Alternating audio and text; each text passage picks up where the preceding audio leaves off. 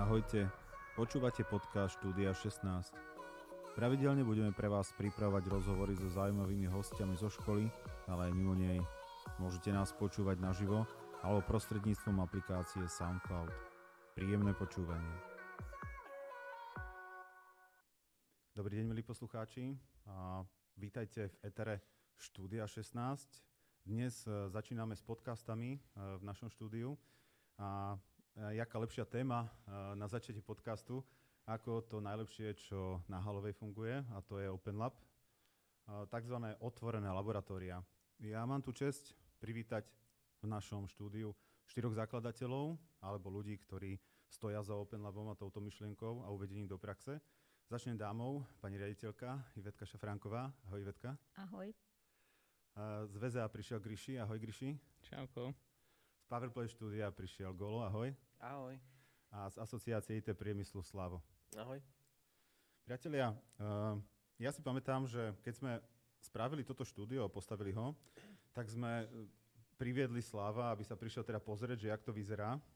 A samozrejme bol nadšený a hneď povedal, ideme volať ľudí, ideme pokračovať, tak to má vyzerať stredná škola. A ja si pamätám, že medzi prvými, ktorých eh, priviedol, bol Gryši a potom e, nasledovali rôzne stretnutia.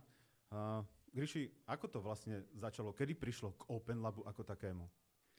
No, díky. Vlastne vidíš, že ani som si neuvedomil, že, sme, že som bol medzi prvými, ktorý tu vlastne prišiel a pozrel sa. To je aj pre mňa novinka. Tak uh, začalo to úplne náhodne, že v podstate napísal mi Slavo, alebo jeho kolega, uh, e-mail, kde že je tu proste nejaká aktivita na, akože vzdelávacia, som bol taký skeptický, ale hovorím si, že však prečo ne, že stretnem sa, pobavím sa a uvidíme. A v podstate vyústilo to do nejakých takých, že stretnutí, či už na škole, alebo v podstate na takom neformálnom stretnutí aj túto s Andreom. A vlastne tam sme sa pobavili, že, že mohli by sme urobiť nejaký vzdelávací projekt, ešte nebola nejaká taká myšlienka, by som povedal, že uchopená toho Open Labu. A podstate začali sme, hej. Čiže začali sme nejakou predstavou základnou a postupne sa to nejak vykryštalizovalo do toho, čo dneska voláme Open Lab a podľa mňa sa to ešte bude kryštalizovať ešte viac a, a vlastne to nabere ako také uchopiteľnejšie kontúry. Čiže za mňa asi toľko to je, takže možno chalani môžu povedať, že ako to vidia oni. No je to tak, vlastne bolo to taká náhoda, kde sme oslovili tých, ktorí sme si my mysleli, že vôbec budú mať záujem a som rád, že Gríši a Andrej zareagovali a takým pojitkom bol vlastne Mladý tvorca, kde sme urobili súťaž a oni boli vlastne členmi poroty, pozreli si vlastne mladých talentovaných žiakov a myslím, že aj to ich trošku nakoplo, že predsa v tých mladých niečo je a môže z toho niečo byť pozitívne pre tú firmu a môže pre ňu to doniesť nejaký bonus a možno je to určite nezačatok tvrdá práca, ale postupne si myslím, že sa to aj e, stáva realitou, že ten Open Lab, e, keď ho tak nazývame, je otvorený a každý má tých žiakov možno sa zapojiť a uvidíme, koľko žiakov ešte bude úspešných a ja verím, že jak to teraz vyzerá, že je to fakt super. To je dobrý inak point, tak môžem ešte do toho vstúpiť, že vlastne ten mladý tvorca, to bol povedaný taký prelom aspoň u mňa, že vtedy som si povedal, že wow, že tí, stre, tí stredoškoláci, že tí sú schopní robiť akože zmysluplné veci a fakt, že kvalitne. A vtedy som začal rozmýšľať nad tým, že aký je rozdiel medzi vysokoškolákom a stredoškolákom. A v podstate dneska som sa zadefinoval tak, že, že ten stredoškolák si nemôže ten čas až tak veľmi manažovať, lebo mu ho manažujú rodičia, škola a tak ďalej. Ale v podstate, čo sa týka tej mentálnej úrovne alebo schopnosti, aké by niečo vytvoriť, tak by som povedal, je to rovnocenné až by som povedal, dokonca tí vysokoškol- eh, stredoškoláci majú výhodu v tom, že, že sú stále otvorení, že sa dajú viac eh, formovať a nie sú keby zaseknutí v nejakých predstavách, názoroch, ktoré ich už naformovali tak, že vlastne sa to ťažko keby mení. Čiže toľko z mňa asi.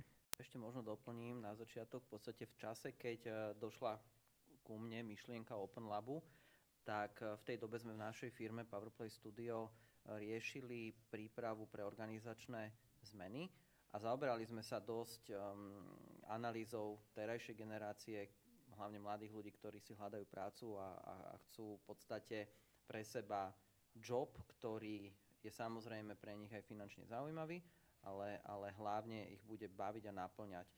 A práve toto sme inak rozoberali a riešili vo firme intenzívne mesiace a v tej dobe v podstate chalani prišli teda s touto myšlienkou, že poďme uh, skúsiť stredoškolákov nakopnúť troška, ukázať im niečo z praxe, ukázať im naše skúsenosti a v podstate svojím spôsobom ich hodiť do vody a nech tvoria. A mne sa to strašne ľúbilo, lebo v podstate to zapada do celej tej takej globálnej uh, problematiky, ako mladých ľudí čo najlepšie pripraviť aj na, na to pracovné prostredie a strašne mne tam najviac rezonuje tímová robota.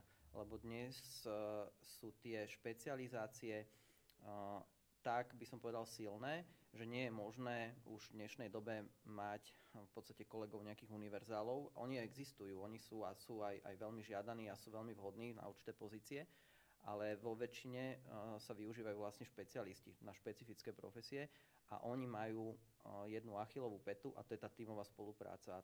A v podstate toto je veľmi krásny priestor, ako takto už študentov na strednej škole naučiť práve takto spolupracovať na projektoch. Hm.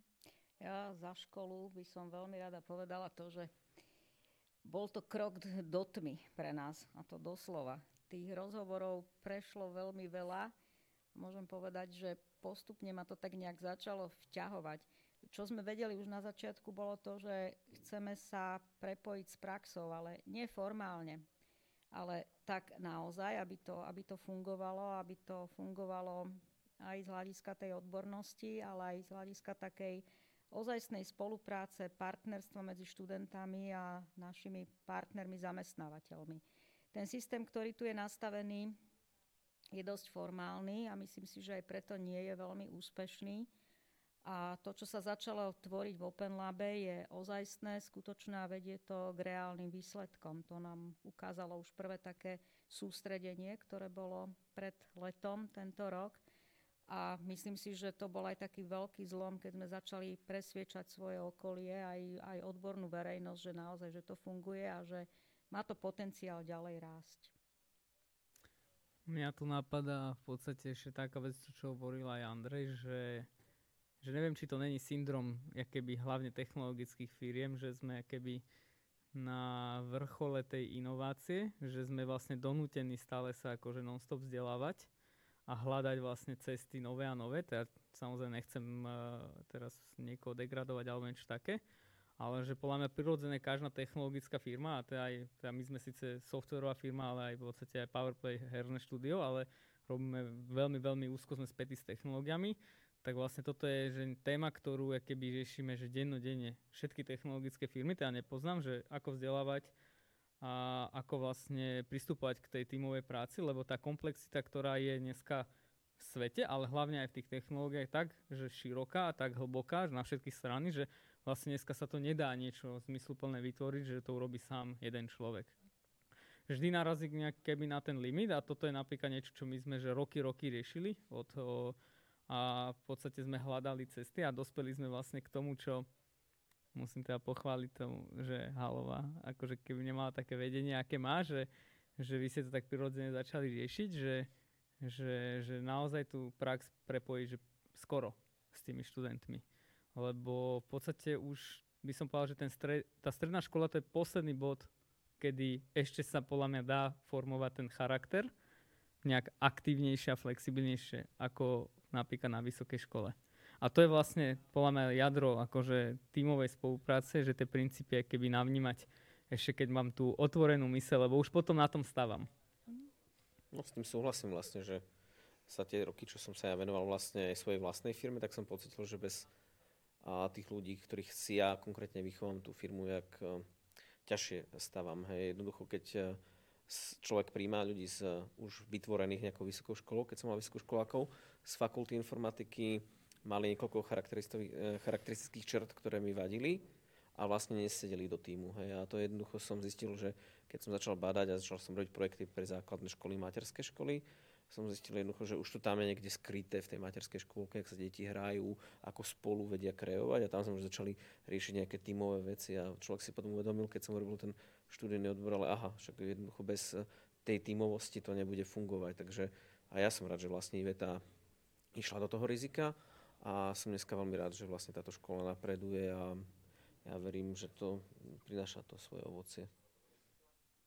Ja možno ešte doplním, čo mňa veľmi zaujalo na tomto projekte, nielen to, čo som na začiatku hovoril, príprava v podstate študentov na budúce zamestnanie, čo sa týka zručnosti a nejakej tej tímovej spolupráce.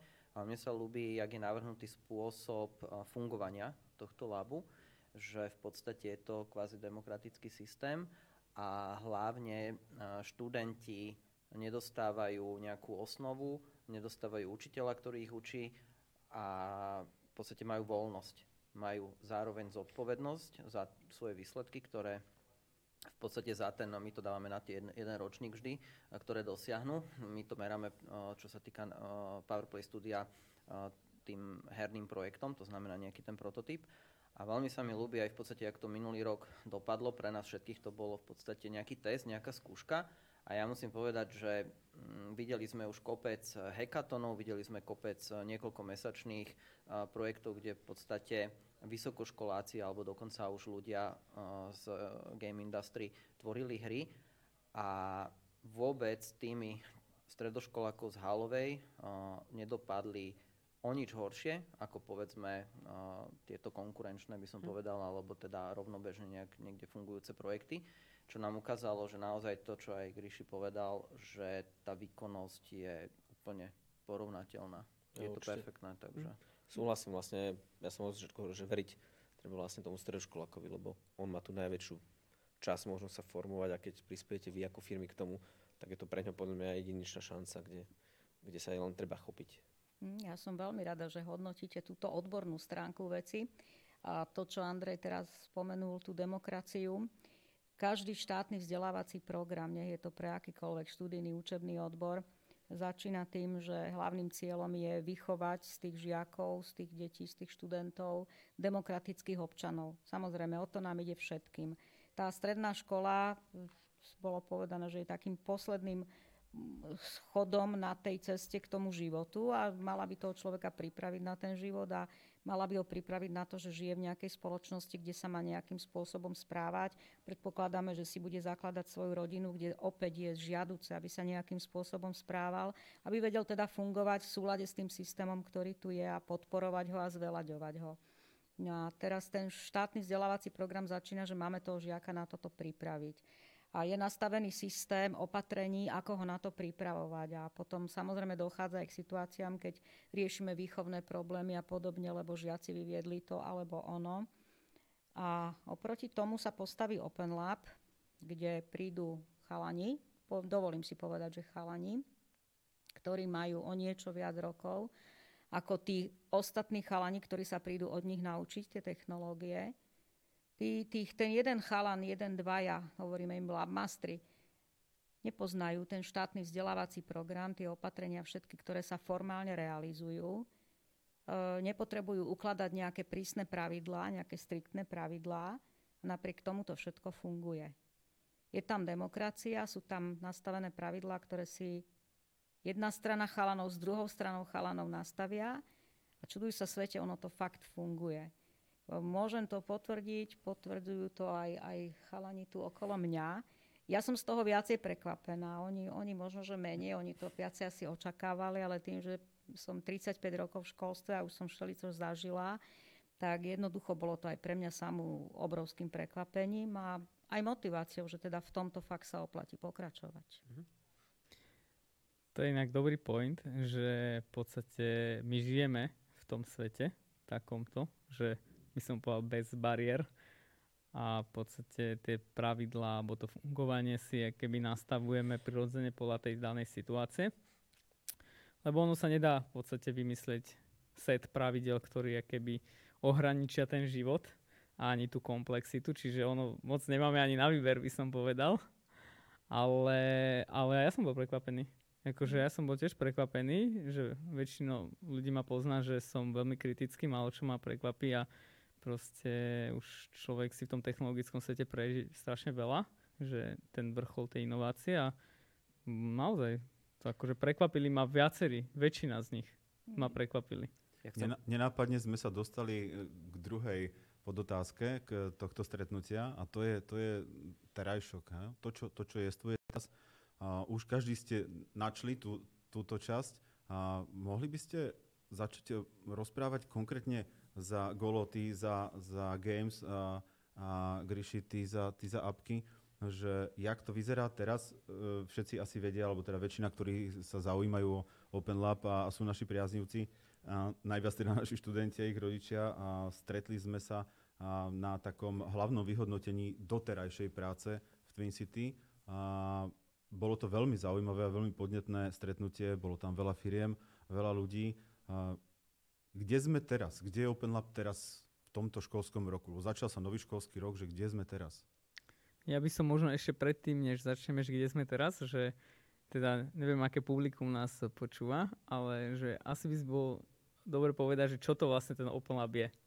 Že čo je vlastne, akože už sme nejaké princípy tu keby spomenuli, alebo tak skúsim teda za seba, že, že ono, strašne sa mi to páči, že vždy, keď sa odprezentuje ten Open Lab, všetci za tým vidia, prv, prvej vlne vidia, že technológie, že robia sa tu nejaké hry, robia sa, programuje sa tu nejaké akože aplikácie. Ale teraz, akože keď sa o tom bavíme, tak vlastne nehovoríme o tých hrách, o tých uh, technológiách, ale bavíme sa o tom spôsobe fungovania.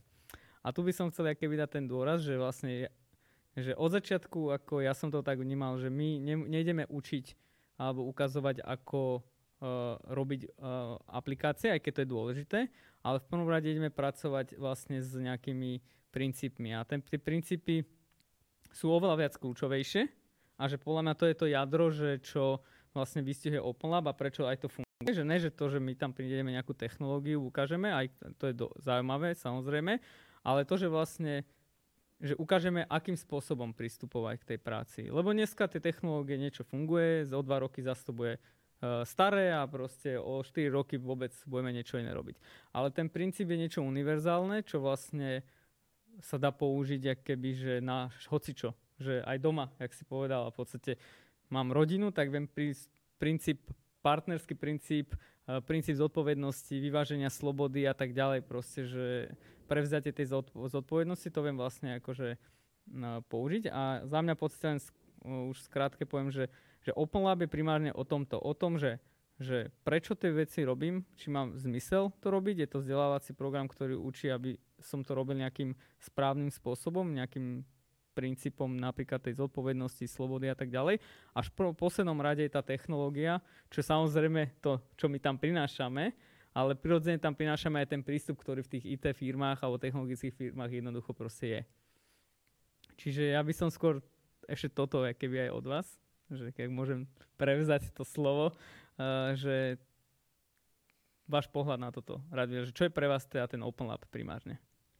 Tak pre mňa Open Lab je v podstate spolupráca uh, so študentami, ktorí v podstate sami si vybrali túto cestu a chcú robiť to, čo je v Open Labe pre nich pripravené. Toto, toto napríklad myslím si, že treba poznamenať skôr ako sa vytvorí v podstate Open Lab trieda alebo proste skupina žiakov, tak prebieha určitá nejaká segmentácia, kde v podstate prebiehajú rozhovory so, so študentami a na základe nejakých psychologických testov, na základe nejakých e, zručných, už, už nejakých možno ukážok, ktoré, ktoré študenti napríklad v minulosti skúšali, sa vyberie v podstate obsadenosť takého, takéto triedy, pretože z kapacitných dôvodov žiaľ momentálne nie je možné aj z finančných e, všetkým žiakom umožniť účasť v Open Labe.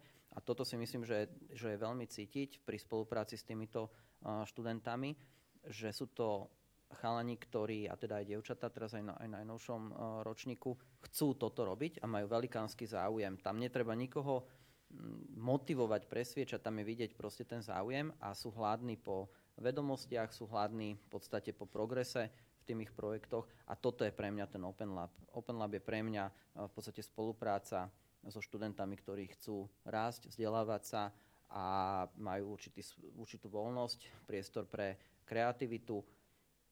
Takže toto je, toto je v podstate pre mňa mm-hmm. osobne Open Lab. No, pre mňa Open Lab je zmena vôbec celkového prístupu. Vlastne toho študenta k nejakej zodpovednosti a naučeniu sa vlastne učiť sa, naučiť sa vlastne spolupracovať a hľadať tie výzvy a deliť sa možno s ostatnými o svoje vízie, čo Open Lab podľa mňa dáva priestor, aby tu vznikla diskusia, aby sa tí žiaci vedeli ďalej rozvíjať a s tým súhlasím, že nemôžeme učiť technológie konkrétne, lebo technológie sú len nástroj.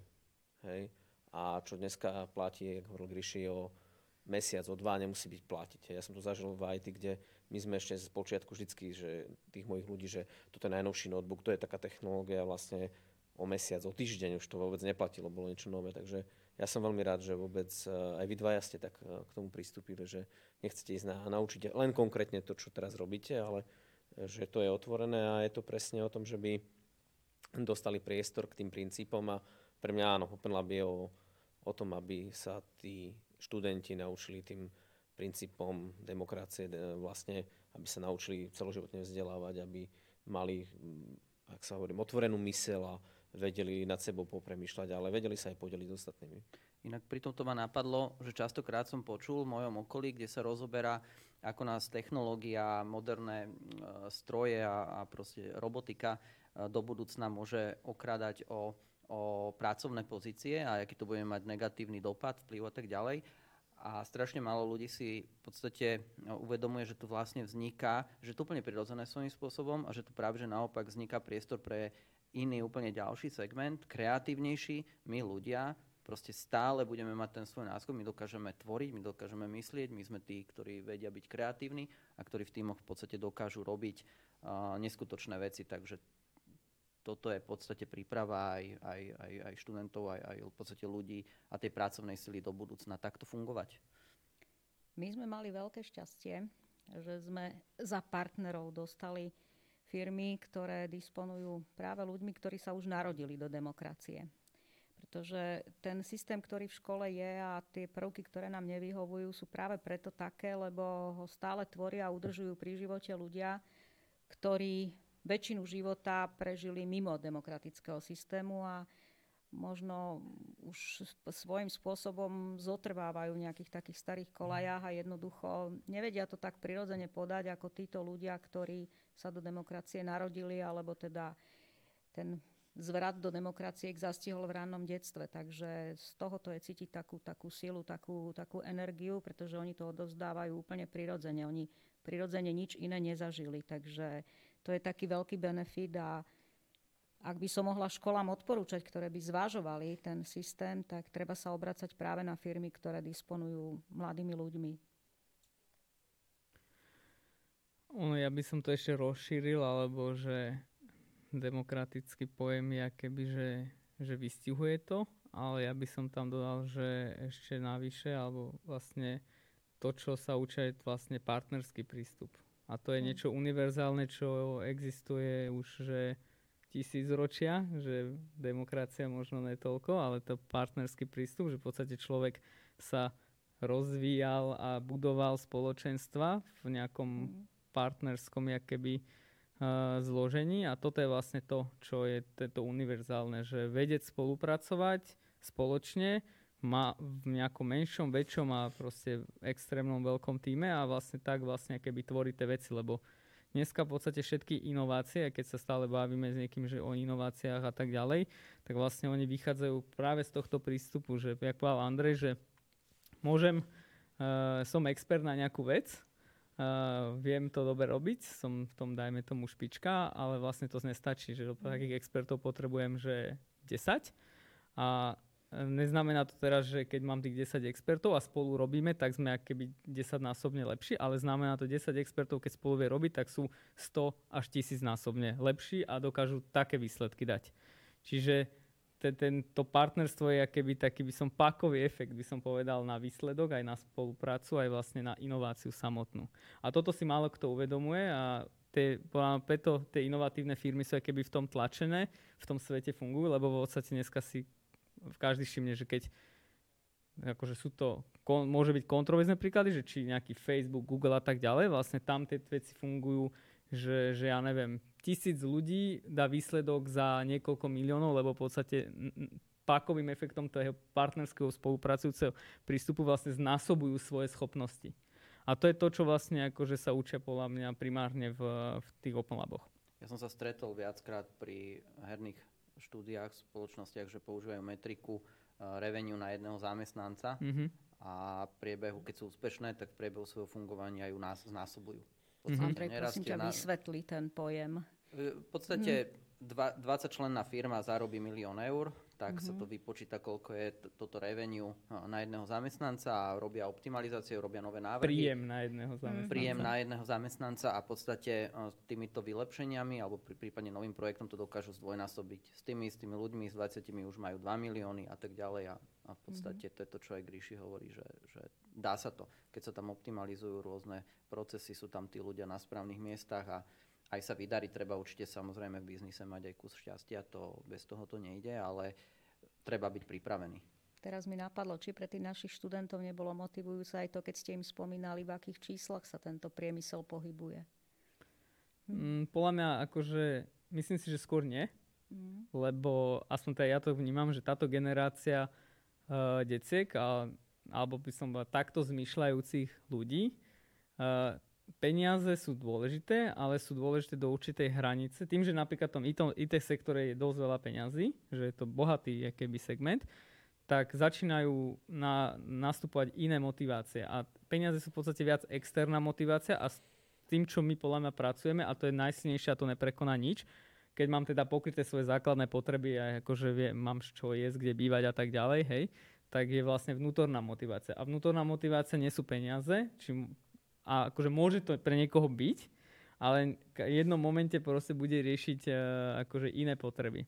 A to vidno na tých, že aj na tých študentoch, že keď niekto, tak povedal Andrej, vlastne nevyhodnocoval, že kto sa tam dostane, že, že tí najlepší sú tí, ktorí vôbec neriešia takéto veci. V prvom rade riešia, že či ich to naplňa, či proste je to, dáva im to zmysel a vtedy, a vtedy ich to vlastne baví a vtedy sa posúvajú a preto nejaký labmaster alebo nejaký učiteľ, alebo aj my vlastne, my nemusíme, oni nás nabíjajú tiež energiou naspäť, mm. hej, že, že to, že, že my sme sa niečo učili 10 rokov a oni sa to naučia za pol roka, tak to je akože brutálna vec. A ja sa z toho teším, že on sa naučil za pol roka to, čo ja som sa 10 rokov trápil. Lebo viem, že on potom posunie ten segment ďalej a, a zase ďalej ďalších 5 ľudí posunie ďalej a toto sa vlastne znásobuje. Mhm. Určite peniaze by nemali byť tým motivátorom, lebo myslím, že ak to budú robiť ľudia, aspoň u nás to robili, keď to robili za peniaz, tak to aj vyzeralo, hej. To nadšenie aj veci, čo robím ja vlastne popri iných veciach, tak keď by som nemal nadšenie, tak to nerobím, lebo je veľa vecí, ktoré mi spočiatku nedávajú zmysel a v konečnom dôsledku vypalili najlepšie. Hoci keď som mal prístup k určitým veciam, že áno, to je super pre biznis a má to zmysel finančný a nevypalili dobre. Hej. Takže jednoducho áno, podľa mňa peniaze sú druhoradé a ja to zistujem aj pri tých mladých ľuďoch, keď im človek s nimi komunikuje alebo chce ich priviesť k tomu IT svetu, že tá finančná stránka nie je tá priorita, ale to nové, to nové poznanie je niečo nové, čo sa ešte len tvorí a, a byť e, s tým priamo spojený, že však niečo môžem vymyslieť, čo ešte nikto nemal a bude to možno potrebné, tak toto tých chalanov posúva. Príklady sú tie hry, ktoré sme mali na Mladom tvorcovi a teraz sú aj v Games Labe, že fakt jednoducho, ja som len kedy pozeral, že to by ma nenapadlo, že rolba a niečo na lade. Dneska som to ukazoval chalanom od hokejistov a tiež pozeral, že wow, to si musím dať, akože, že to budem hrať. Takže vôbec ich to nenapadlo, že nejaká rolba môže byť hra. Takže tiež nápad, hej, proste podľa môjho názoru pre tie decka je veľmi dôležité. Ja si myslím, že aj tak zmyšľajú, čo s nimi rozprávam, že nády, ak sú nápady a vedia ich za pomoci vlastne partnerského prístupu rozšíriť a ukázať ostatným, to je to. Lebo tie peniaze podľa mňa potom prídu, ak to je úspešné. No, hlavne v tomto veku, akože podľa mňa vôbec nemali by riešiť peniaze, teda ak nemajú tú reálnu nejakú potrebu, rodinnú situáciu. Oni, a toto je asi syndrom akože toho uh, technologického sveta, že tie peniaze tam jednoducho sú a budú. Hej, že možno to ťažko sa tomu verí, keby niekomu inému, kto nie, není v tom svete ako my, ale skôr či neskôr oni tie peniaze budú mať dobré, nadštandardné a tak ďalej. Čiže ich to vôbec v podstate nemusí trápiť. Už dneska, čo dokázali, je dosť na to, aby v podstate si zarobili bez problémov hoci kde. Hej? Tak, akože. to presne. Týmto ich aj motivujeme, keď robíme dni otvorených dverí, že tá, táto cesta, cesta IT je cestou, dá sa povedať, istého zárobku a slušného zárobku. Zárobku na pohodlný, komfortný život a samozrejme ideálne je, keď niekto sa aj nájde v tých technológiách a jednoducho je to jeho aj náplň života, že má radosť práve z toho, že robí akurát toto. Priatelia, začali sme mm. jednou triedou, IST, teda novým odborom, ktorý bol tedy na Halovej, a 18 až 20 žiakov. Jak je Open Lab na tom teraz? Koľko je to tried, koľko je to ľudí, kam to všade siaha? A máme informácie teda, alebo vy podnikáte také cesty po Slovensku, tripy. A sú, je záujem o Open Lab aj inde? A jasné, tak skúsim ja na to odpovedať, že začali sme jednou triedou, kde boli dva laby. Sme si to tak rozdelili na pol, taký, opäť by som povedal, že z IT sveta, že, že prototyp, uh, minimal viable product proste, alebo pokus, kde sme si vyskúšali v malom, že či to bude fungovať. Podľa to zafungovalo, však to tu zaznelo viackrát. Dneska v podstate na Halovej máme, že uh, koľko to je vlastne, že dve triedy hybridné, dve gamesové a chystá sa vlastne IoT Lab uh, v druhom pol roku. Ale čo mňa napríklad najviac teší a um, stále z toho od začiatku hovorím, aj keď nie každému to hneď je uveriteľné, že, že Open Lab není niečo, že teraz pre tu nejaké VZO, PowerPlay Studio a proste pre tých, ktorí sme to keby naštartovali, to je niečo, že celospoločenské a to celospoločensko sa ukazuje na tých princípoch, že vlastne my sme to od začiatku stávali tak, aby keď ma zajtra zrazí auto, čo dúfam, že ne, ale keby, tak vlastne môžu pokračovať v tom segmente alebo v, tom, v tých Open Laboch tých, ktorí ostali. A ne, nerobíme to pre nás, ale robíme nejaký market standard, ktorý vieme rozšíriť keby na ďalšie školy a v podstate už aktívne máme zapojené ďalšie dve školy jednu v Košiciach, kde sa v spolupráci so Siemensom učia umelú inteligenciu, že tretiaci na strednej škole sa učia umelú inteligenciu. A v podstate v Kisuckom Novom meste máme uh, opäť so Siemensom lab, kde vlastne sa učia vývoj uh, aplikácií mobilných na iných technológiách. Čiže dneska, to, dneska som to aj z hodou okolností rátal, bolo to cez 80 dačo študentov. Čiže v podstate z nejakých 18-20 študentov za rok skočí na 80, to je ako uh, úspešnosť v startupovom svete podľa mňa, že vysoká. a, takže a opäť tie efekty sú akože, a tie výsledky sú fajn.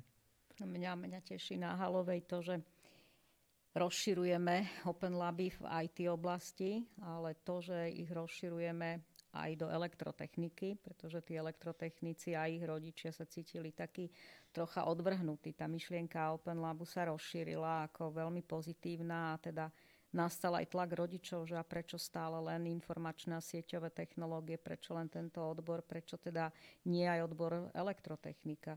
Ja vám pripomeniem, že v rámci elektrotechniky ponúkame aj oblasť prípravy na povolanie počítačové systémy, ktoré nemajú až tak ďaleko od odboru informačné a sieťové technológie.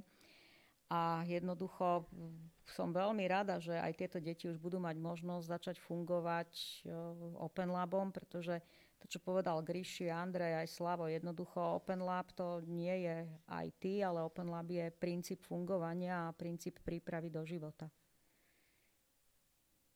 No rozhodne áno, vlastne, že mm.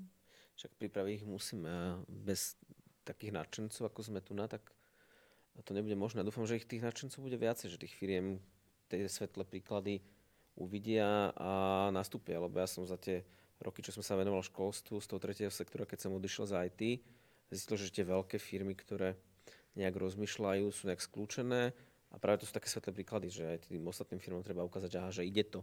Sme na strednej škole, že tá vízia vlastne Open Labu je práve teraz na tých matateľných ukazovateľoch a tých detskách ukázať, že pozrite sa, máme tu nejaké reálne výsledky a poďte sa zapojiť. Však jednoducho myslím, že všetci by mali mať tú rovnakú príležitosť aj na ostatných školách. Otázka, ako si to zoberú a či tie princípy si osvoja.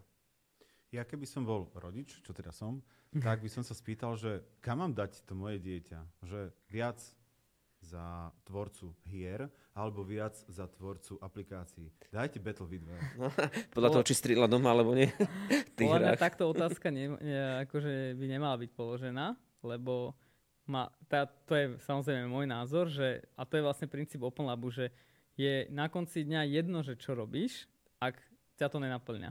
Čiže to, čo vlastne je sú nejaké prvky, že my hľadáme v prvom rade, že tú vnútornú motiváciu toho človeka a tá sa dá hľadať v podstate pomerne jednoducho, uh, aj keď je to zložitá téma, že necháš ho vyskúšať si viacero veci a uvidíš, čo ho naplňa. A tom ho podporíš. On na konci dňa, či bude robiť hry alebo bude robiť hybridné aplikácie, to je v podstate jedno, lebo v podstate tí ľudia v tom IT segmente, oni keby switchujú medzi z jedného priemyslu do druhého, lebo tie princípy sú v podstate podobné. V podstate je to programovanie alebo proste robenie nejakej, uh, nejakého marketingu, nejakého dizajnu a tak ďalej. A už keď si osvojím v nejakom segmente keby, že nejaké schopnosti, tak ich viem veľmi rýchlo akože použiť uh, aj v inom. Hej, že nie hneď, ale akože vie, vie ich tam proste dostať rýchle. Akože berem, že niekedy v podstate tieto informácie uh, môže, môžu závažiť pri rozhodovaní. Pr- preto uh, asi by som odporúčal v takomto prípade, že keď sa nevie rodič rozhodnúť, alebo teda aj, aj, aj dieťa, že kde by do ktorého labu chcelo ísť, tak, tak by do som, herného. Tak by som postupoval, aby určite išiel do herného, nie aby si ten rodič alebo to dieťa zistilo čo najviac o týchto dvoch laboch, ich špecifika, aké projekty sa tam robili, možno si ich pozrieť, vyskúšať, aby sa porozprával s absolventami minulého ročníku, to znamená, že získa nejaké informácie a potom sa treba riadiť vyslovene, kam ho to ťaha. Pocitovo proste, tam, tam netreba nejak, podľa mňa nejak veľmi to až, až do hĺbky riešiť pretože napríklad aj u nás v Games Labe je možné, v Open Labe, ktorý, ktorý je zameraný v podstate na hry, je možné si vyskúšať niekoľko rolí.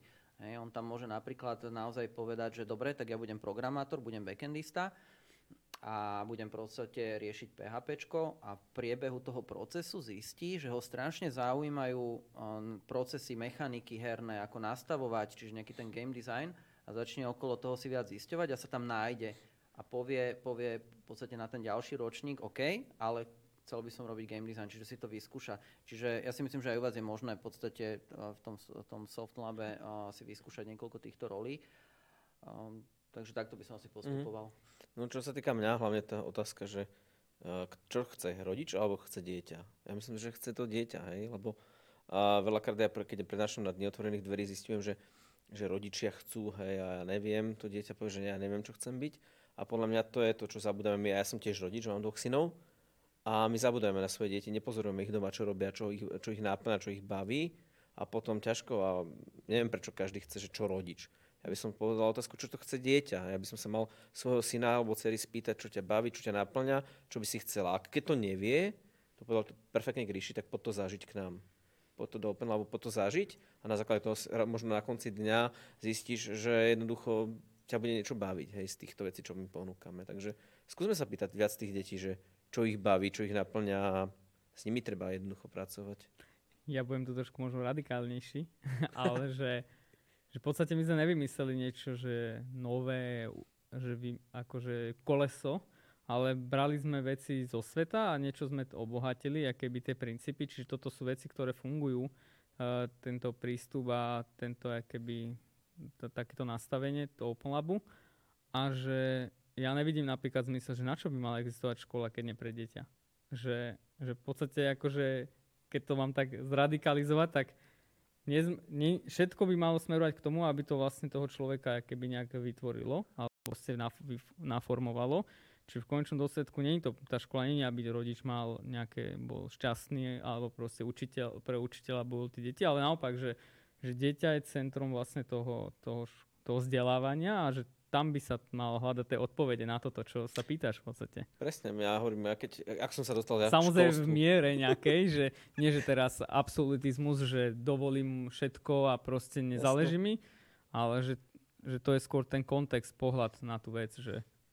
Mňa to zaujalo vlastne, keď ja som vlastne z IT sveta a prečo som vlastne sa dostal vôbec k téme školstva, to je ten aj ten Open Lab, všetko tomu súvislí kvôli tomu, že som mal ľudí, ktorých som si ja myslel, že mohli, môžu byť lepší a môžu byť lepšie pre moju firmu a pre seba ako vlastných. A druhý taký point bol, čo som, ak som pozrel taký film, že príbeh Rona Clarka, ma veľmi zaujal taký americký učiteľ a on povedal jednu dôležitú vec, čo som si ja uvedomil, hoci bol jeden, a je najúspešnejší učiteľ v Amerike, že ak chceš učiť, najprv musíš pochopiť, koho učíš. A to je to dôležité, že je to vždycky tá pozornosť na to dieťa. Aj preto v Open Labe a to sa mi na tom páči, ten partnerský prístup a to všetko, že vlastne my sa sústredíme na tie deti. Že čo oni chcú a čo. A vyťahujeme z nich tie talenty alebo im pomáhame rásť, aby tie talenty jednoducho boli naplniteľné. Ja možno približím teraz v podstate, jak funguje ten Open Lab uh, konkrétne pre hry. Uh, v podstate, a, a vysvetlím to aj na spôsobe, ako sme to zmenili od minulého ročníku. Minulý rok sme v podstate štyrom tímom uh, dali zadanie formou, že sme im v podstate povedali, ak, aký žáner hry by mali spraviť, na akú platformu a v podstate ostatné sme nechali na nich. Tak sme videli, že naozaj títo študenti boli schopní mm, odozdať na konci školského roku hrateľný prototyp, dokonca s niektorými uh, niekoľkatými iteráciami, ktoré upravovali. A v podstate tento rok sme to upravili, keďže sme videli, že čo sú schopní títo študenti, že sme dali trošku konkrétnejšie zadania, ktoré možno v budúcnosti dokonca my v nich budeme pokračovať alebo v spolupráci so študentami uh, ako nejaký biznis model, lebo sme naozaj videli, že títo žiaci sú schopní uh, deliverovať veľmi, by som povedal, sofistikované prototypy, na ktorých sa možno bude dať uh, v budúcnosti postaviť aj nejaký projekt. Takže tento rok sme pristúpili tak, že sme tie zadania trošku viacej spresnili. Definovali sme okrem teda žánru a platformy aj akým spôsobom by povedzme tá nejaká minihra mala fungovať. Nie úplne detailne, stále nechávame v rámci možnosti čo najviac voľnosti a, a priestoru pre kreativitu študentom, ale sme to trošinku viacej definovali, lebo sme videli, že čo sú schopní. Takže takto. A v priebehu, ešte to doplním, že v priebehu v podstate tohto školského roku majú za úlohu odovzdať hrateľný prototyp, ktorý sa bude dať naozaj, konkrétne v našom prípade na mobilných v podstate zariadeniach sa dať zahrať, vyskúšať si a v podstate takto odozdať. Ja som rada, že chalani majú víziu a takú, takú už upevnenú víziu po tých pozitívnych skúsenostiach.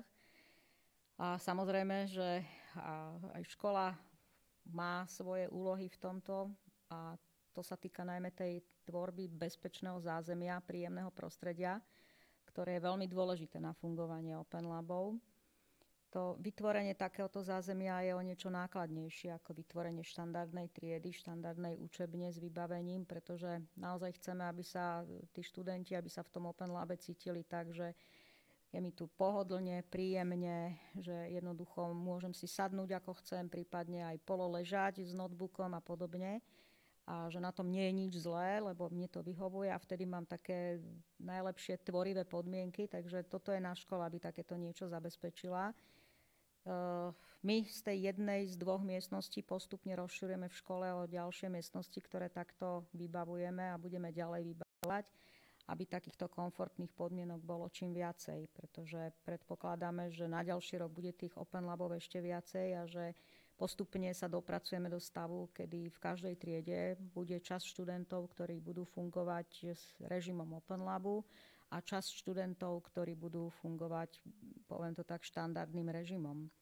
E, prečo je to tak? Prečo zatiaľ polovice a podobne? To bolo na jednu samostatnú hodinovú diskusiu. E, aj to totiž to nechávame na tú demokratickú voľbu alebo právo voľby, že či chcem ísť systémom Open Labu a systémom samostatnej práce, samoštúdia, e, zodpovednosti za svoje výsledky, alebo chcem prísť, sadnúť si do lavice a čakať, čo do mňa tí učitelia nejakým spôsobom natlačia, nalejú. Takže aj toto už samotná voľba, či Open Lab alebo štandardná forma je na žiakovi.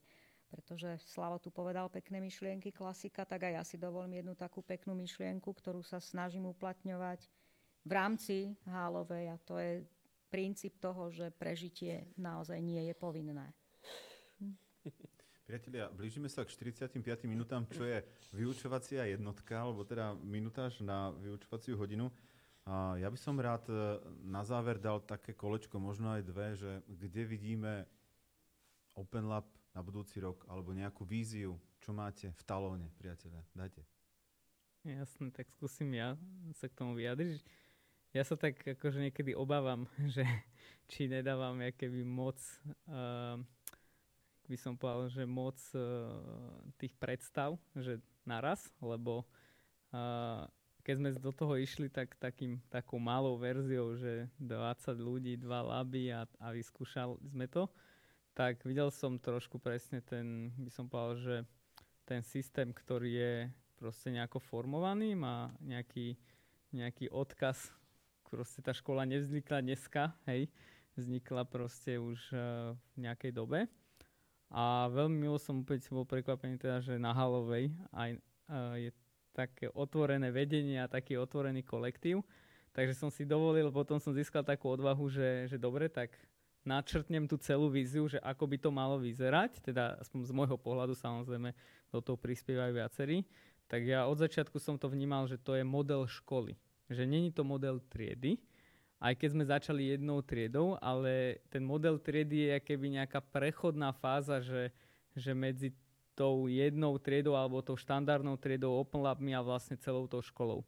Ale na konci dňa v podstate, a nevieme teda na ktoré, kedy bude ten deň nastane, ale v podstate tá škola by mala fungovať ako jeden celok, ako jeden kvázi, že jedna, jedna modelová partnerská škola, kde je x, open, kde je x labov, kde vlastne sa uh, zapoja tí študenti podľa toho, že, že čo ich najviac zaujíma a samozrejme, keď sa už do toho zapoja, tak vlastne budú vyvažovať tú, tú slobodu, že majú na výber, čo ich naplňa tou zodpovednosťou a budú vlastne exekuovať nejaké výsledky. A toto, toto sme si keby povedali len ne, pred nedávnom a dovolil som si otvoriť keby ďalší obraz toho, že čo by mal byť ďalší krok okrem otvárania nejakých samostatných labov, tak podstate ďalší krok je vlastne nejaký taký, že campus, by sme si to tak nazvali pracovne, kde vlastne sa zlúčia keby všetky fragmenty, ja to nazvem nejakého inovatívneho, inovatívneho keby campusu, kde vlastne či už budú hry, umelá inteligencia a aplikácie, robenie nejakého dizajnu, ale v podstate ten ten študent kvázi dostane, že všetko, dostane, že možnosti vyberať si, dostane uh, spôsob, ako by mal k tomu pristúť a zároveň dostane všetky technologické keby prvky tej inovácie. Čiže aj napríklad tí herní vývojári nebudú len robiť prototypy, ale môžu robiť plnohodnotnejšie uh, hry s, už aj s vlastným dizajnom, takisto ako že uh, aplikácie, ktoré sa budú tvoriť, už budú tí študenti schopní keby poskadať to sami všetko. A tým pádom vlastne tá úroveň inovácie sa keby posunie. A to je vlastne keby povedám, že predkrok ešte predtým, než nastane keby celý nejaký taký model školy, že sa do toho transformuje. Čiže to je, keby sme v tom procese. A preto som aj na začiatku hovoril, že, že dneska je vízia nejaká, ale tá sa obohacuje o tieto prvky podľa toho, že čo je možné samozrejme, hej, v rámci na, možnosti akože školy, aj firiem, aj vlastne celého toho týmu. Ja si myslím, že ten budúci rok, si sa spýtal, že čo, kde to vidíme budúci rok, tak budúci rok si myslím, že mal, malo by takýto projekt a takúto triedu alebo takýto lab si vyskúšať čo najviac škôl na Slovensku, aby to ochutnali, pretože to sa nedá nejakým spôsobom vidieť, počuť, to treba zažiť. Takže čo najviac škôl by si myslím, že by bolo najvhodnejšie, aby si to vyskúšalo s, nejakým, s nejakou triedou, s nejakým labom a s nejakou firmou, ktorá by do tohto takisto išla. A k tomu, čo hovorí Gríši, ja ešte dodám, že podľa mňa je dokonca uh, úplne nevyhnutné, aby vznikla uh, škola, ktorá sa tomuto bude venovať ako celok, lebo ak by škola v podstate mala mať uh, dve nejaké, by som povedal, frakcie alebo nejaké, nejaké dva systémy fungovania, to môž, tam môžu vznikať postupne nejaké subkultúry, to môže byť to, totálne toxické a proste to nebude dobré a neviem si to predstaviť, že by, že by to aj do budúcna nejak dlhodobejšie fungovalo. Takže na toto ja poviem skôr, že zo skúseností e, na toto by som dal veľký pozor, aby čím skôr sa proste toto zjednotilo a definovalo ako inštitúcia, ktorá by fungovala takýmto spôsobom. A ja si ešte dovolím na záver dodať, že tak, tak, taká moja vízia, taká, také pevne verím, že sa, že sa toho raz aj dožijem, že toto bude v podstate aj nejaká taká pomocná ruka v zmene e, fungovania školstva na Slovensku. Slavo, toto je tvoja parketa, skús. Zmena fungovania školstva. No tak otvorený prístup, aby tie detská chodili kedy chcú, ako chcú, aby jednoducho mali zodpovednosť a tá škola bola otvorená. Keď jednoducho on má svoje ciele a má byť v tom Open Labe, tak ja si predstavím školu, kde on si vyberá spôsob, kedy a ako sa učí a čo sa učí, dôležitý je výsledok. A to je tá jeho zodpovednosť. Takže ja som taký veľký kritik vlastne možno štandardných učiteľov, oni ma nemajú za to rádi, že sa Slovenčina učí 20 rokov rovnako, alebo tie decka sa menia, ale bohužiaľ učiteľe sa nemenia, ich princípy. A nemôžeme sa vyhovorať, že ten systém je zastaralý, alebo mi dáva málo peňazí. Je to presvedčenie. Dobrý učiteľ pre mňa znamená ten, čo to robí od srdca. Preto ja si myslím, že tí ľudia, čo robia Open Lab, to berú srdcom a moja vízia je čo najviac pomôcť škole z môjho pohľadu, dotiahnuť najviac ľudí, ktorí majú srdce pre tú školu a vôbec vidia v tom budúcnosť aj pre seba samých, že niečo za sebou nechajú, že si pomôžu čo sa týka ich možno fungovania v tom priemysle. A, a ja chcem tomu prispieť, že chcem prísť priamo tu na školu a priamo vyskúšať niečo, čo si myslím, že dáva zmysel a má budúcnosť. A otázka je, že ako, ako, to, ako to uchopiť, je to, že zapojiť priamo toho študenta do kooperácie s nami priamo im ukázať možnosť, a aby si u mňa minimálne, čo chceme vytvoriť, zažili každú tú rolu a vedeli sme mu povedať a on spolu zhodnotiť, či jeho, jeho to naplňa, má, má cieľ a chce z vnútorného svojho pohľadu sa zmeniť vlastne a zažiť, zažiť to vzdelávanie úplne inak. A ja som vďačný, že Iveta to vôbec takto poňala, že ak som hovoril aj s kolegom, ktorý tu bol pred eh, pár dňami, že a vidí tu svetlo pozitíva, že nepozeráme na to, čo je dané striktne zákonom, ale vieme tu veci meniť, tak ako sa mení svet, vieme zareagovať. A to je podľa mňa výhoda, že vytvárame tu prostredie pre tie decka a to je tá cesta, vytvárať Ano, nové vízie. Ko, hej, kolega sa strašne potešil, keď som priznala, že Open Laby sú úžasné, ale že sú mimo nejakých formálnych podmienok, ktoré sú v spoločnosti nastavené, tak povedal, že tak toto som presne chcel, toto som očakával. Vyslovene sa z toho potešil. Ja chcem povedať to, že všetky tie aktivity, ktoré Open Labisti robia smerom von, aj to, že sa to rozširuje do ďalších miest na Slovensku, a konec koncov aj tie, takéto podcasty, ktoré plánujeme robiť aj ďalej, slúžia aj k tomu, aby sa to aj reálne rozšírilo ďalej a aby sa tie formálne podmienky zmenili, aby neboli také, že tie formálne podmienky nás ubíjajú a nejakým spôsobom obmedzujú, pretože môže nám zriadovateľ držať palce, podporovať nás, fandiť, to je úžasné a sme za to vďační. Ale na druhej strane môže sa nájsť aj človek, ktorý príde a zoberie si tie uh, veľké knihy a skripta a povie a začne porovnávať a povie a toto je mimo formálnych pravidiel a toto je mimo formálnych pravidiel a toto je mimo formálnych pravidiel, tak a teraz nastolíme opatrenia a poriadok. Takže ešte stále toho, tí riaditeľia, ktorí uvažujú, či ísť do Open Labu, áno, ja musím priznať otvorene, že také riziko tu je. A práve preto som bola aj taká opatrná, že áno, možno, možno ešte dlho bude trvať, aby sme nastolili model Open Labu ako pre celú školu. A ja budem veľmi rada, keď e, to dostaneme aspoň tak, že v každej triede aj Open Lab a súčasne existencia aj toho štandardného modelu. Pretože zase musíme priznať, že ten štandardný model má tiež svoje výhody a to vzhľadom na žiakov, ktoré majú určité špecifika. My vieme, že v spoločnosti narastá, veľmi výrazne narastá počet e, detí a žiakov so špeciálnymi výchovno-vzdelávacími potrebami. A osobne so skúsenosťami, každodennými skúsenosťami k tomuto môžem zodpovedne povedať, že veľa z týchto detí by neboli schopných fungovať v Open Laboch. Takže preto tá opatrnosť. Ale samozrejme, Open Lab ako princíp celej školy je úžasný. Ja som možno optimista, lebo ja si myslím, že že človek je veľmi flexibilný v tomto veku a že aj tí, ktorí keby na, možno sa nezdajú, že by vedeli fungovať, tak ich, keď to prostredie bude také, ako si popisovala, že, že prívetivé, otvorené a tak ďalej, tak je to len také prechodné obdobie, kedy sa proste keby ten človek zvykne si fungovať keby v nejakom nejakom prostredí. Samozrejme iné, keď má nejaké silné presvedčenia a vyslovne nechce, to samozrejme to je v poriadku. Ale ja by som ešte dodal, že tá, tý, táto vízia napríklad toho campusu a týchto vecí, čo sme spolu, to je keby, že Halová je najodvážnejšia, preto je najďalej a proste je keby aj ten pionier, ktorý búra, jak keby, jak, jak spala, že ideme do hmly, ideme proste do prázdnoty, to je tak. To je vlastne svet inovácií o tom, že vždy kráčam dopredu do hmly a možno tam je diera a padnem do nej alebo teda nepadnem, väčšinou nie, ale ľudia akože sa boja. Ale že ešte z pohľadu vízie keby tej spoločenskej, tak jak uh, aj povedali chalani, že dneska máme 80 študentov, už len budúci rok ich bude dvakrát toľko len tým, že sa otvoria, keby, že bude pokračovanie tried.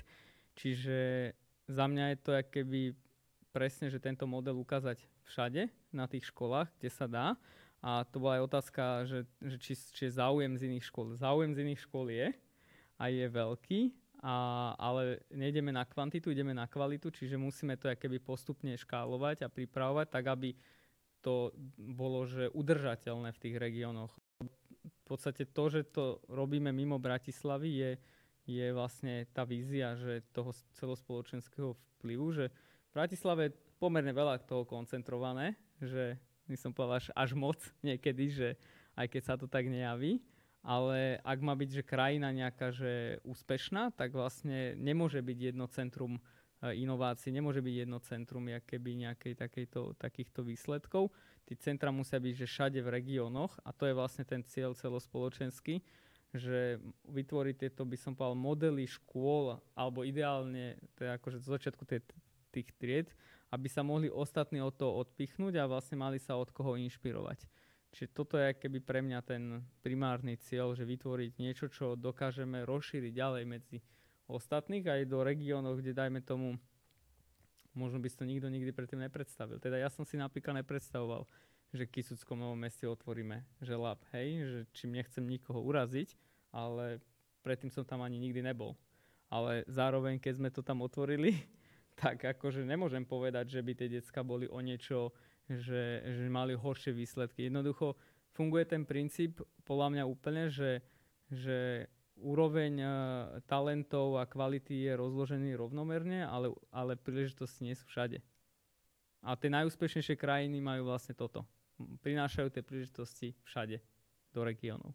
A tu naozaj sa ešte, myslím si, že vyžaduje pripomenúť, že je podľa mňa dosť eh, potrebné zvýšiť aktivitu týchto firiem, a to nemusia byť len IT firmy, ktoré by takýmto spôsobom podali pomocnú ruku tým školám a tým regiónom. Tam, tam treba, aby aj tie firmy si toto uvedomili a, a nech sa zapoja, nech pomôžu.